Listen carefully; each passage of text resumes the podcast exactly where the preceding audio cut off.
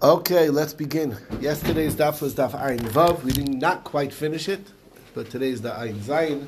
We'll do our best to get through it all.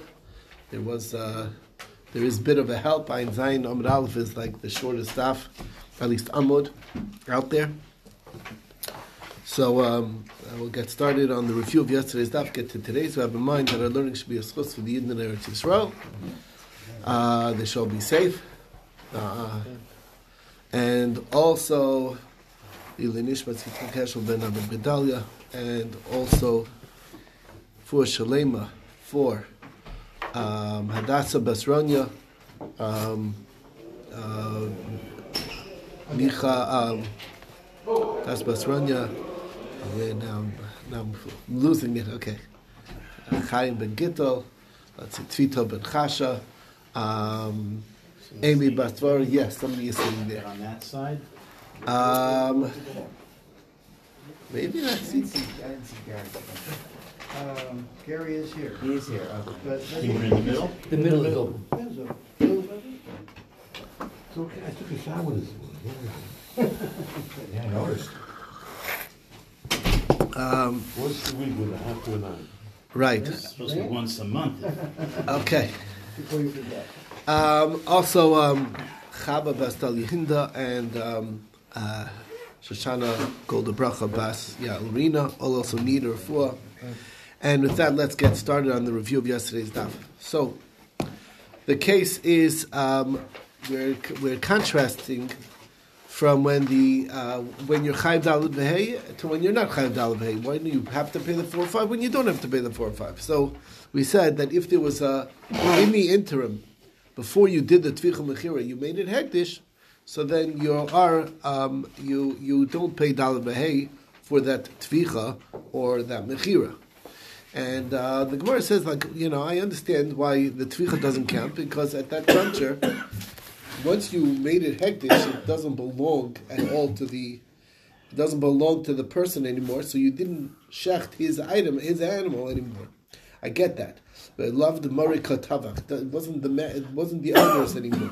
It already changed owners.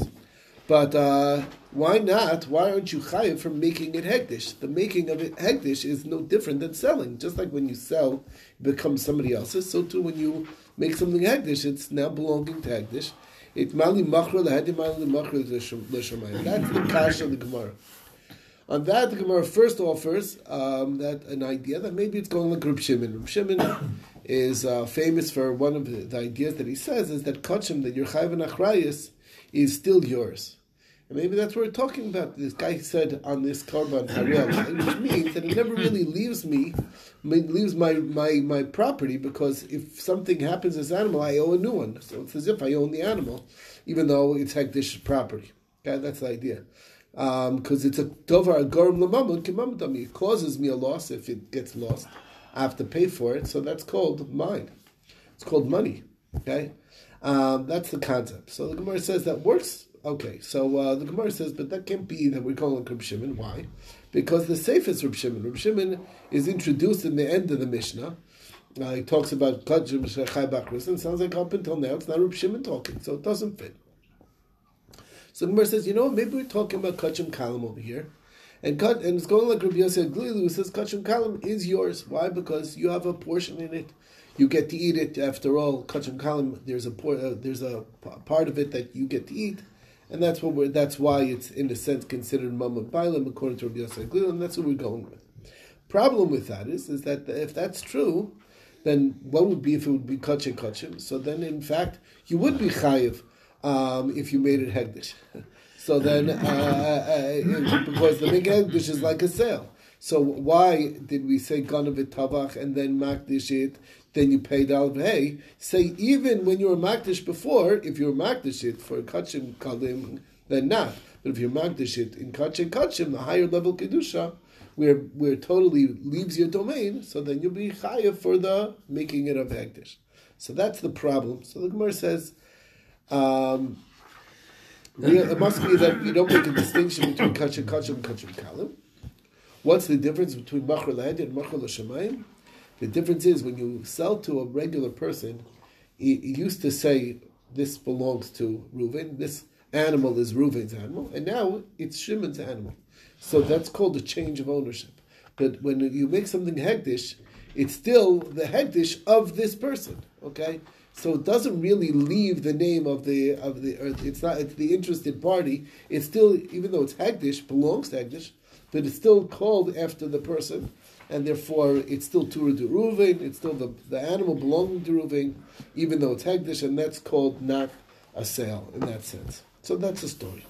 Then we introduced Reb Shimon, Reb Shimon's opinion in the Mishnah. So the question is like this: I understand that Reb Shimon says that we don't make a distinction between Machra and Machra Shemayim, but if anything, um, shouldn't it be the exact opposite? If it was Chai Bachriusan, so then you should be Potter because it never left your domain. And if it's Kachim She'en Chai Bachriusan, then you're Chayav because you took it out of its rishos.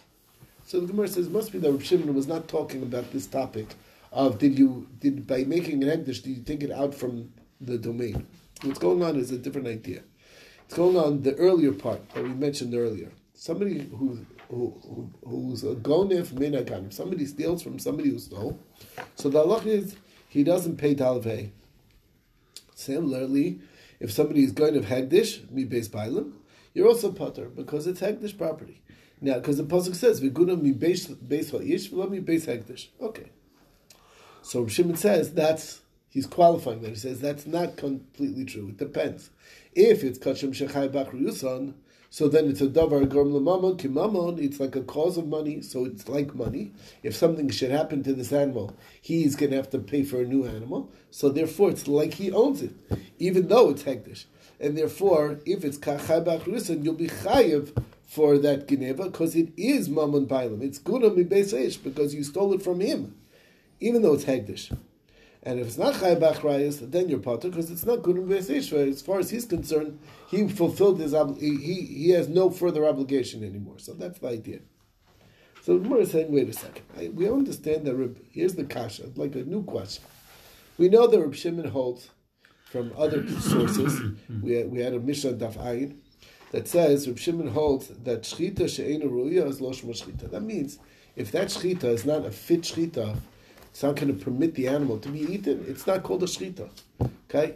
That's why he says if it's chulam ba'azara, we said, or if it's a shari niskal and you shecht it, it's not, the, the shechting is meaningless, and it doesn't, you're not going to be talvei. So the question is over here, I take an animal that's hegdish, belonging to somebody else. I understand, even if it's kachim shechai bachrai, so it's something that's his. I get it. Uh, in that sense, belongs to him. But if I shecht it, then the shechita is not a good shechita. Why am I chayiv? That's the question. So we have a few answers here. First answer was Rav Dimi in the name of Rav Yochanan, that you shechting an animal that is completely un, uh, an unblemished animal, and you didn't shecht it outside, you shecht it in, inside, in the base of Mikdash. So that's a shechita ruya. Okay, and who did I do it for? I did it l'shem bailim, so it's really fit. So the Gemara says, if that's true, then why isn't it chazra kar on the bailim? Basically, you didn't steal him, steal from him because he got his korban brought on his behalf. He what? Where's the loss here? The answer is Yitzchak explains that the blood spilled out, and he didn't get to actually make it onto the mizbech, so he still owes a new korban. So the shchita is a shchita because you did a tvicha, and it was a loss to him. Why? Because the blood got spilled out. So therefore, you're chayiv for that. That's the idea. That's Rav Dimi in the name of Rabbi Yochanan. Then we saw Ravin in the name of Rabbi Yochanan. A little different case. He said that it's a case where you shecht non-blemished animals in the base of Mikdash, but shalom l'shem not for the owner. So therefore, the halach is it's kosher korban because it's kachim bifnim, and it's still a valid shchita. It's not an invalid shchita because you shechting kachim in the base of English like it should be. But since you didn't do it l'shem bailim, it doesn't fulfill his obligation, and that's called stealing from him. So basically, now he's going to, you know, you have to. It's a kachim shechai bachrais. It's stealing from him. But the point is, that's that's the case according to Rav in the, in the name of the. But Then if you, if you don't check for the bailim, you can't even do zrika, no? Because the whole korban Mm-hmm. is possible, no? That's not true. It doesn't pass with korban. No? The only time a korban comes puzzle is if it's like specific korbanos that that have to be l'shem bailim, like a chatos. But generic korbanos like that do not have that you know, so it doesn't fulfill his obligation, but it's still a kosher korban. Okay. Um, all right, and that's the second uh, shot, and then we saw the third, which is Reish Lakish. Reish Lakish says that we're talking about where you shechted bali mumin. It's a blemished animal, and you shechted it bechutz. We just it outside, but it doesn't matter why because you did it outside. So, um, uh, it, but it was a case where I was allowed to because it had a blemish, so therefore it's not an invalid shechita. It's only an invalid shechita if it needs to be brought inside. Here, it does not need to be brought inside. Okay, um, and now I think is that as far as we got to? That we didn't quite. Yeah. I think that's where it got up to. So now we're going to start from here. Right? Okay.